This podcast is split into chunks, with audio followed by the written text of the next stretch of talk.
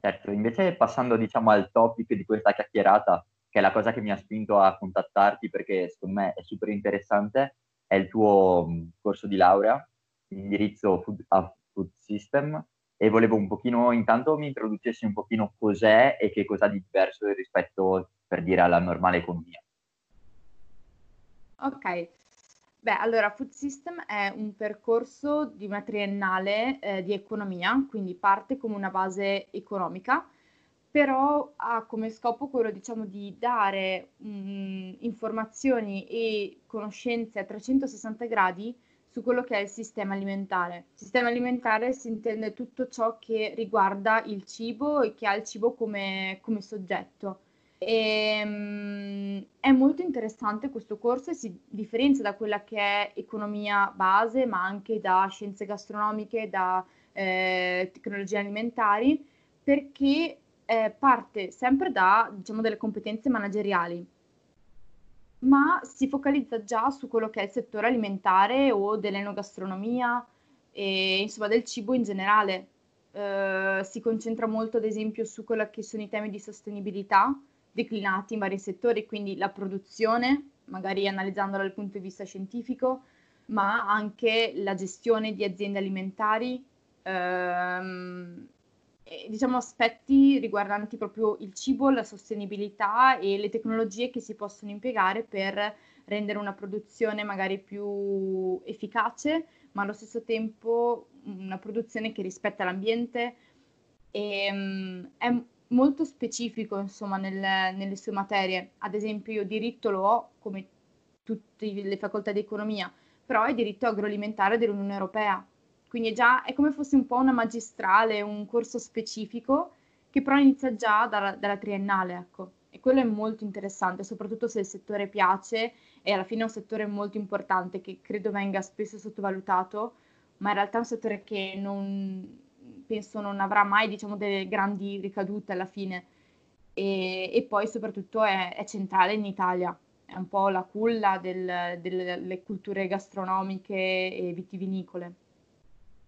Certo, e poi l'aspetto diciamo della sostenibilità è un aspetto che si sta sempre più evolvendo, sia come hai detto tu a livello ambientale, ma anche a livello sociale, per una sorta di redistribuzione delle risorse alimentari, perché comunque detto proprio terra terra c'è gente che muore di fame e c'è gente che ne ha fin troppo. E quindi eh, ho letto che viene analizzato anche questa redistribuzione in modo tale da garantire una, un, un minimo di risorse a tutti, ecco, alimentari.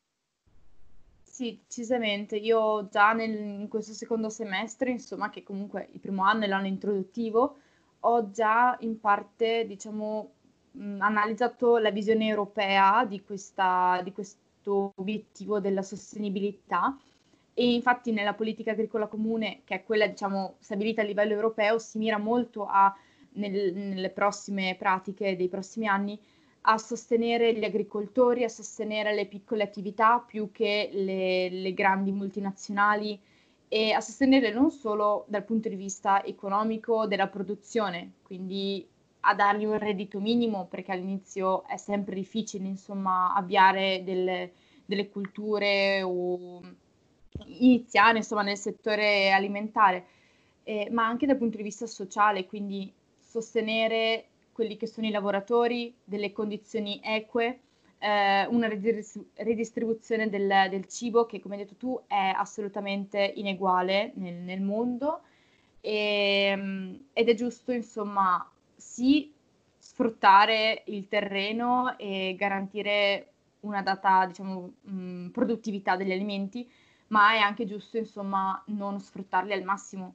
È giusto lasciare anche l'ambiente lasciare il tempo diciamo, all'ambiente di rigenerarsi, di, mh, di mantenere la propria fertilità.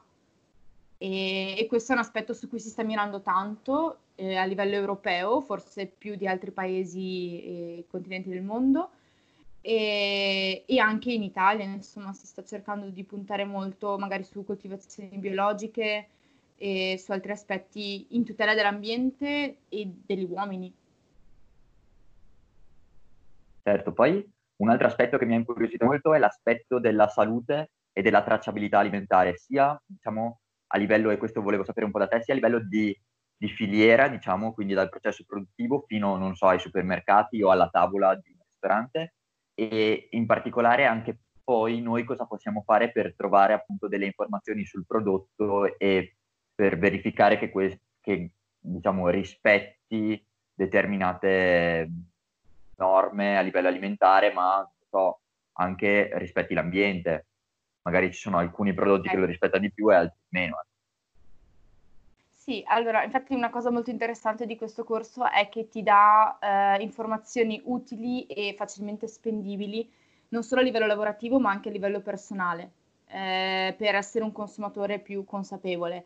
Allora, per quanto riguarda il livello europeo di tracciabilità di tutta la filiera, l'Europa, proprio a livello legislativo, ha imposto per tutti gli alimenti dal campo alla tavola, quindi dalla produzione, la coltivazione fino al prodotto finale, eh, una serie di sistemi per tracciare gli spostamenti e le informazioni dell'alimento. Quindi sostanzialmente mh, di produttore in produttore e ogni soggetto nella filiera, nella catena alimentare, eh, deve dare al soggetto successivo delle informazioni ben precise all'alimento.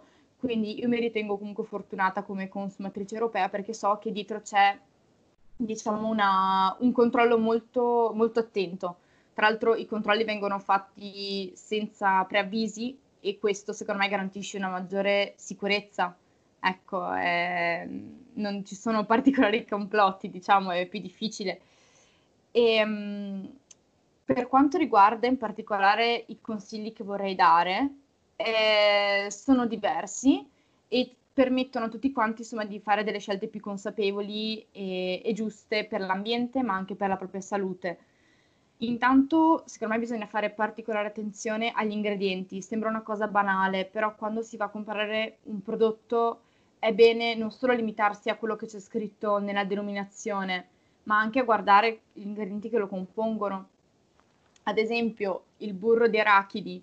Uno si aspetti che sia fatto 100% di arachidi, mentre molto spesso l'ingrediente primario, che è il primo che si legge dietro all'etichetta, è magari lo zucchero.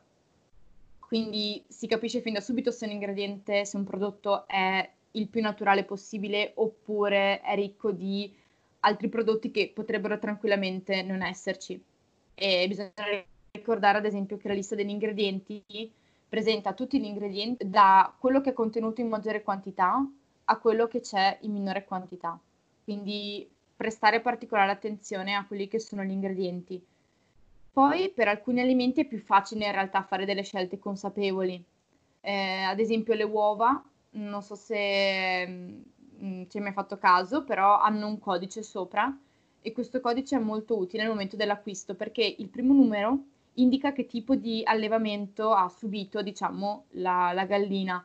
Se il codice è 0 significa che è stato un allevamento biologico, quindi non è stato un allevamento intensivo, è stato un allevamento all'aperto e nel rispetto della salute anche dell'animale. Se invece il codice è 1, vuol dire che l'allevamento è avvenuto all'aperto, quindi magari non ha rispettato appieno le norme che ci sono per il biologico, che sono delle norme specifiche, però comunque è abbastanza buona, diciamo, come, come produzione, l'animale è stato rispettato.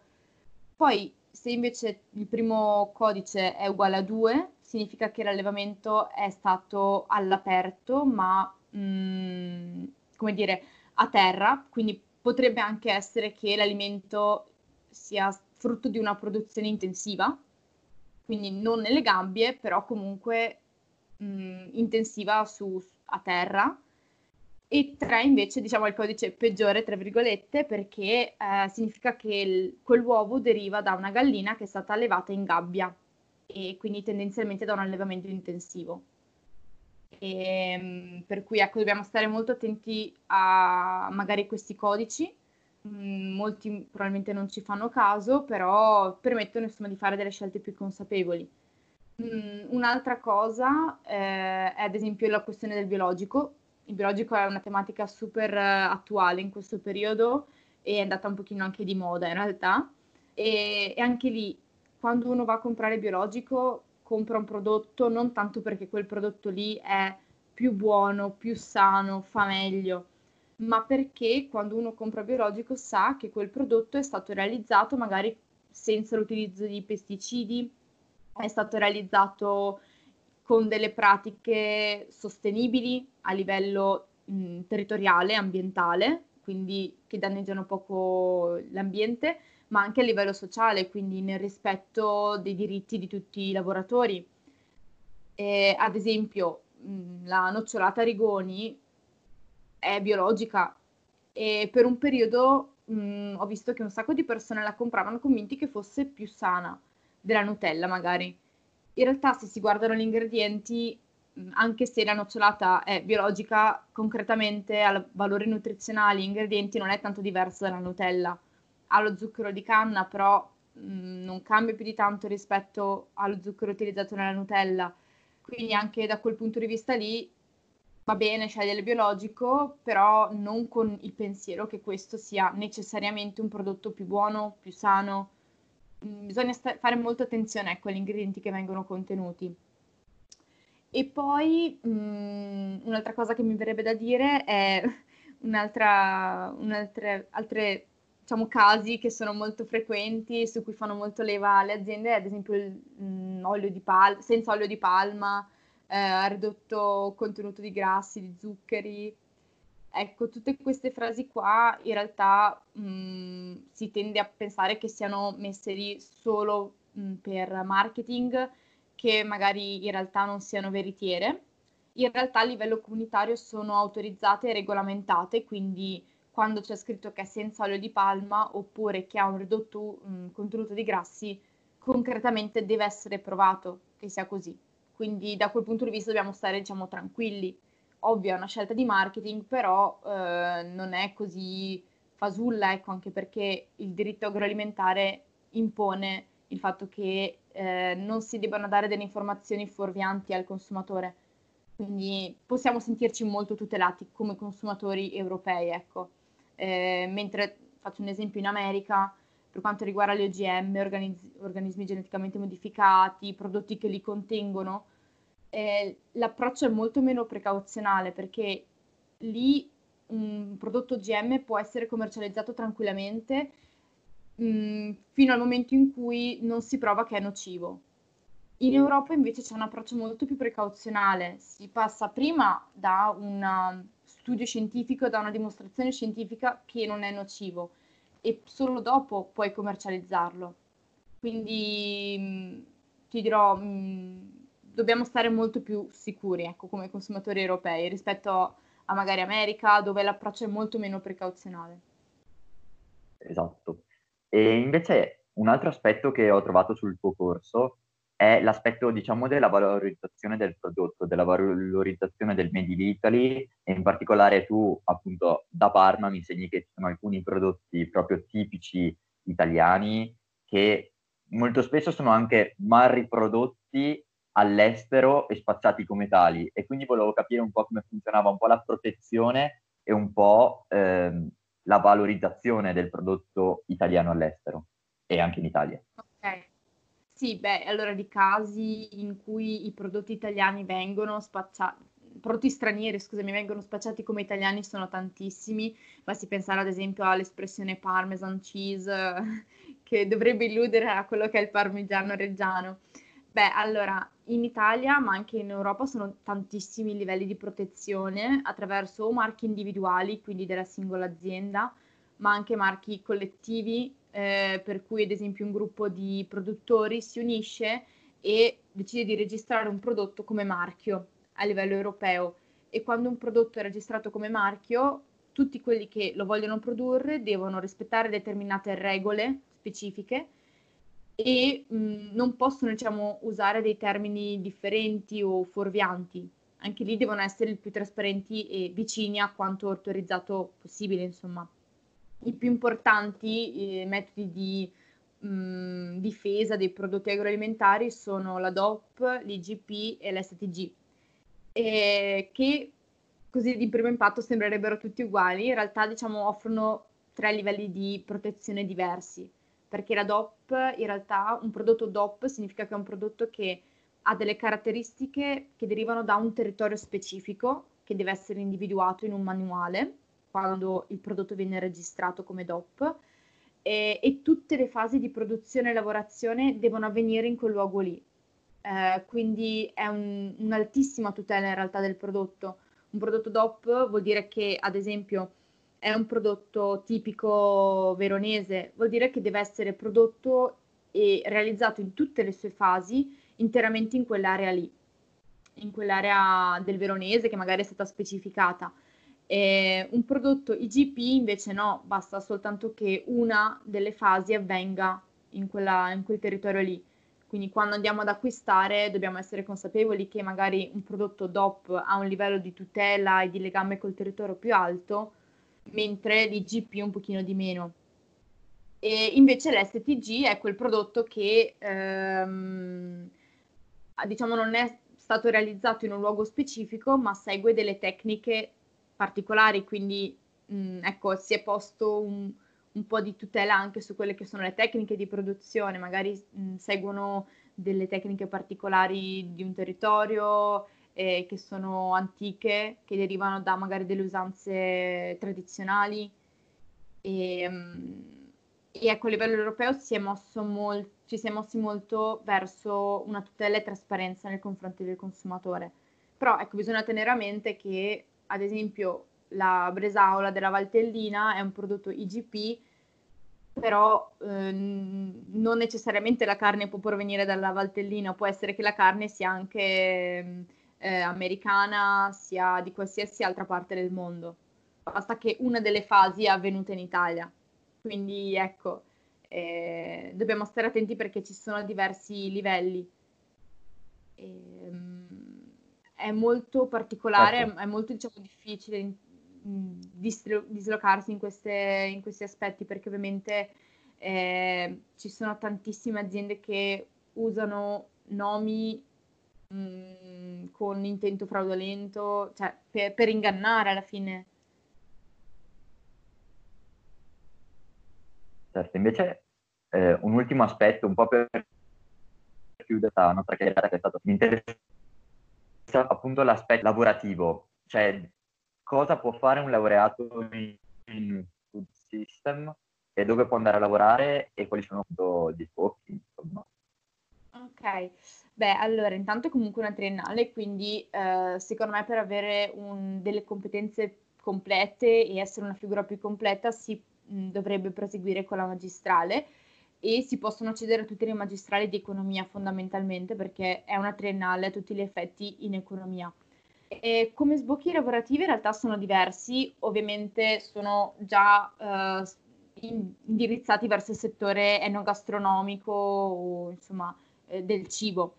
Si possono svolgere tutte quelle attività manageriali eh, di gestione d'azienda o di rapporto con, con l'estero attività di promozione degli alimenti, ad esempio, ehm, non lo so, a Fico, che è questa, questa grande, diciamo, quest, come posso dire, eh, un evento che si svolge mh, mm, vicino Bologna, incentrato su, sul cibo e sul settore enogastronomico, ma anche il Vinitali. Eh, si possono svolgere dei ruoli anche nella mh, mm, mh, promozione dei prodotti tramite la collaborazione con gli enti locali, quindi eh, anche lì dei ruoli di, di, manager magari o di promotore di prodotti, mh, mm, a nome, non so, del comune di Bardolino, a nome della, della provincia o della regione. E, e, poi in realtà, eh, siccome al terzo anno dovremo scegliere tra tre filoni diversi che si incentrano o su un aspetto scientifico, economico oppure più biologico, diciamo ambientale, si potrebbe eh, già andare a lavorare, diciamo, mh, in tutti quei settori che riguardano l'analisi degli alimenti, la sicurezza degli alimenti. Però ovviamente è un percorso un pochino più lungo che credo richieda una specializzazione ulteriore. Però ecco, è un, una formazione che è a 360 gradi e quindi puoi lavorare un po' in tutti i settori, tutti gli aspetti che riguardano il cibo. Certo, allora è stata una chiacchierata super interessante. Se non hai altro da aggiungere, io ti ringrazio tantissimo e magari ci aggiorniamo per la magistrale o comunque per progetti che farai più avanti su questo argomento super interessante che spero verrà condiviso e ricondiviso questo video perché veramente hai dato dei consigli molto utili a tutti i consumatori in generale. Ciao ciao. Grazie. Ciao.